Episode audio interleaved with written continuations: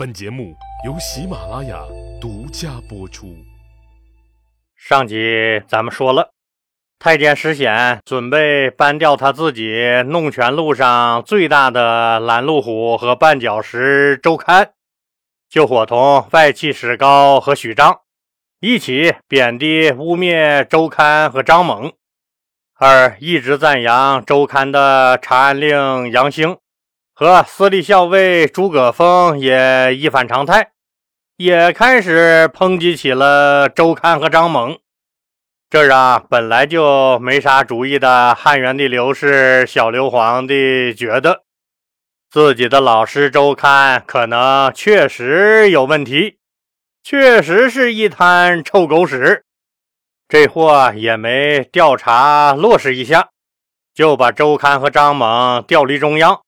赶出了权力中枢，让他俩去地方上锻炼去了。长安令杨兴是个两面压住的墙头草，他污蔑周刊不奇怪。可私立校尉诸葛丰，那可是个刚正不阿、耿直正派的正经人，他为什么也说周刊和张猛不正直也不诚实，不能服众呢？这其实纯粹就是一场误会。这事儿还得从私立校尉诸葛丰的经历说起。在琅琊郡当教育局局长多年的诸葛丰同志，遇到了他人生中的第一个贵人。这个贵人就是时任大汉帝国御史大夫的贡宇。说有一次，贡宇去他们琅琊郡考察工作。当时琅琊郡的郡守也不知道是能力不行，还是想故意隐瞒。反正御史大夫贡宇想要调研的很多项目，郡守都说不太清楚。贡宇很生气，就在琅琊郡组织召开了一次民主生活会，让所有参会的同志们放下包袱。都可以对琅琊郡的各项工作进行批评，也可以提出建议。当然了，贡宇是文化人儿，他虽然贵为御史大夫，但他并不太了解官场的规则。您想，琅琊郡的郡守，也就是琅琊郡的一把手，不想让上面知道的事儿。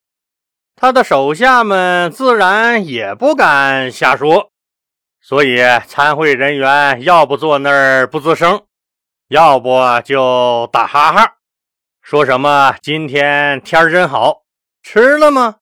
你妈贵姓？”这些屁话。即使被点了名要求发言的郡里那几个主要领导，也都是唱赞歌的居多。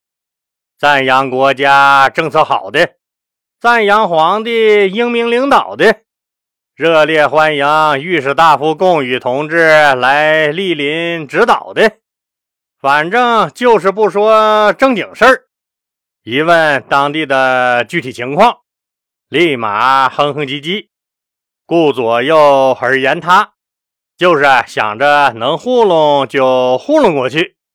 反正该说的一点没说，乱七八糟的到湖州扒扯了一大堆。御史大夫贡宇很是反感。郡里四大班子那几个主要领导汇报完了，贡宇也死了心了，觉得琅琊郡这届领导班子都是混吃等死的玩意儿。可没想到。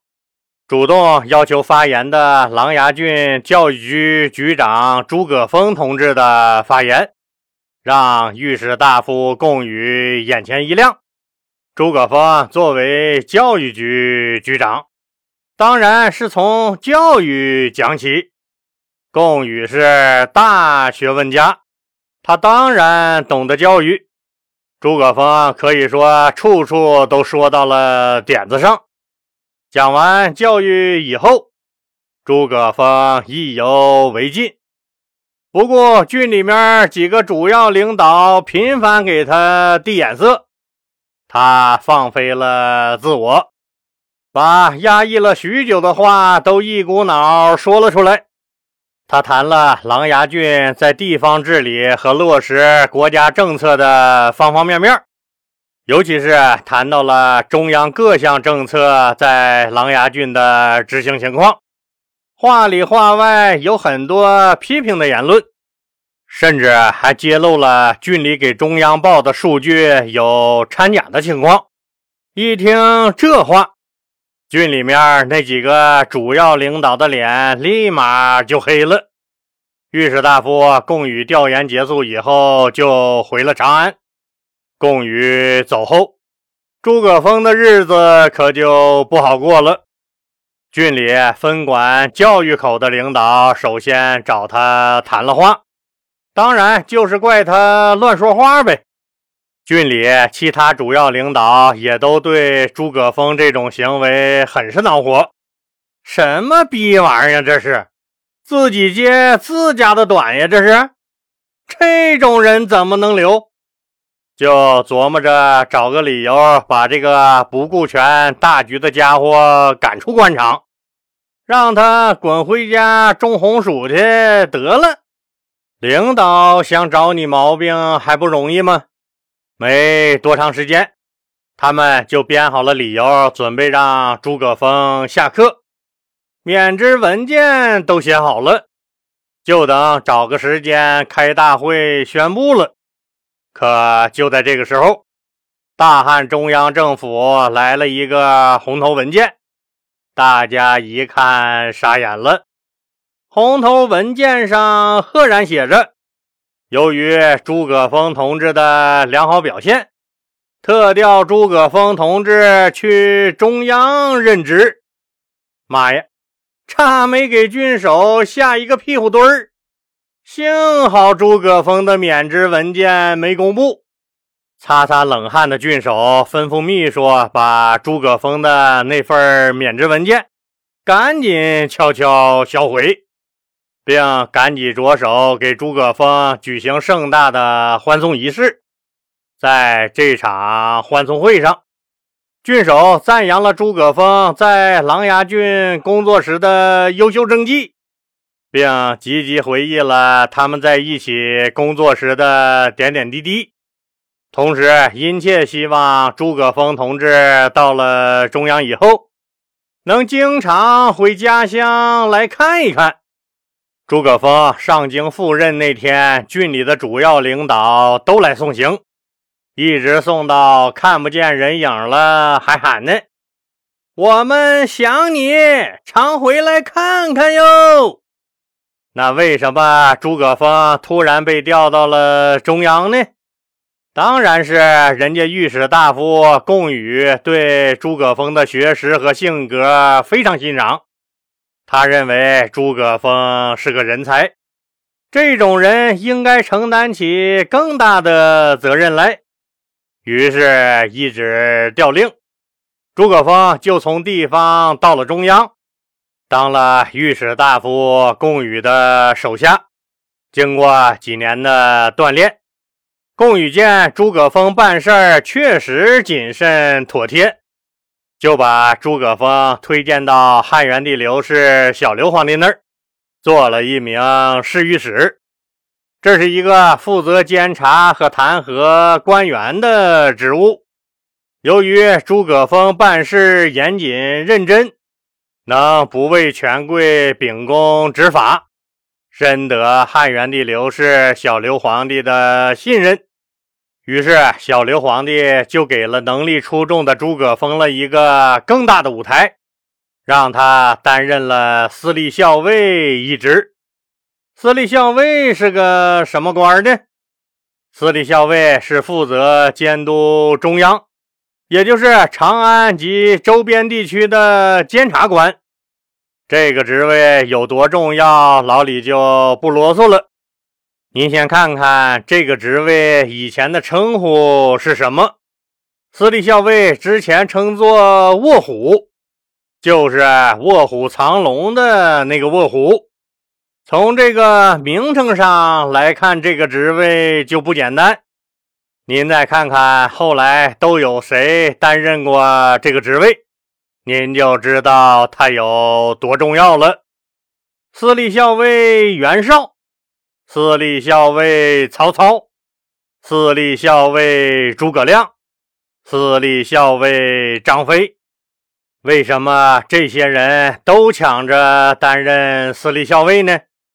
因为私立校尉不仅可以纠察地方，还可以弹劾中央官员。最可怕的还是他掌控着一股规模不小的武装力量，也就是手里有兵。人家汉武帝刘彻老刘头当年设立司隶校尉这个职位的时候，就是为了用来抓权的。您就想想吧，能担任司隶校尉的，一律都是皇帝最信任的人。私立校尉的职责不仅可以侦查，还可以逮捕和审讯。不管你是王公大臣还是皇亲国戚，一旦被私立校尉给盯上，那你基本上就算完犊子了。他可以对你进行不公开的审讯。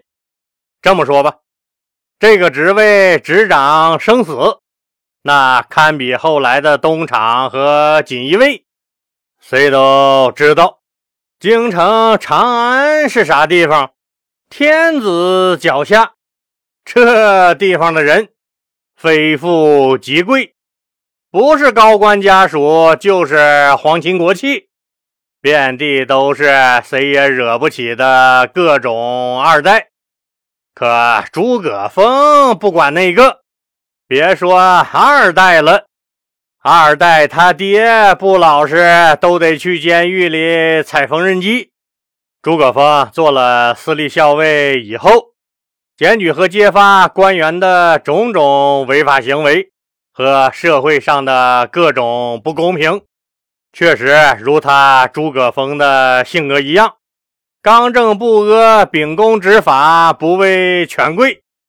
王公大臣、皇亲国戚们，那每天去上朝之前，都得安顿自己的子女们，都注意点，千万别在外面干坏事，千万绕着那个叫诸葛峰的人走，千万千万别让他把你给盯上。经过诸葛峰的治理。长安城及周边地区权贵们确实消停了不少，老百姓都对私立校尉诸葛峰非常的认可。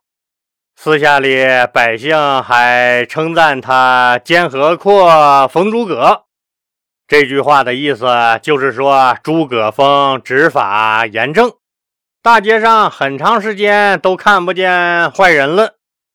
汉元帝刘氏，小刘皇帝听百姓们这样赞誉诸葛峰，对诸葛峰就越发欣赏了。可常在河边走，哪有不湿鞋的？诸葛峰倒霉就倒霉在小刘皇帝这性格上。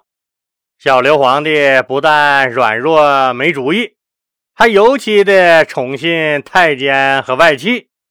宦官石显和外戚史高和外戚许章这些人，都是小刘皇帝面前的大红人儿。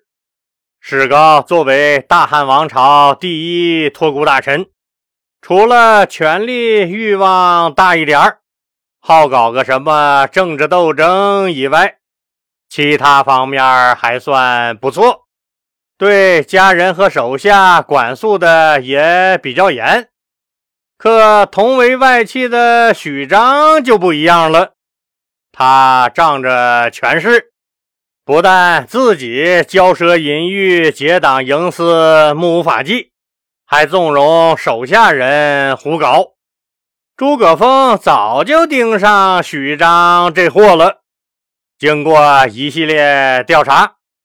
确定许章就是有很多违法乱纪的事儿，证据确凿以后，诸葛峰就拿着一系列的证据材料，准备去面见皇帝弹劾许章。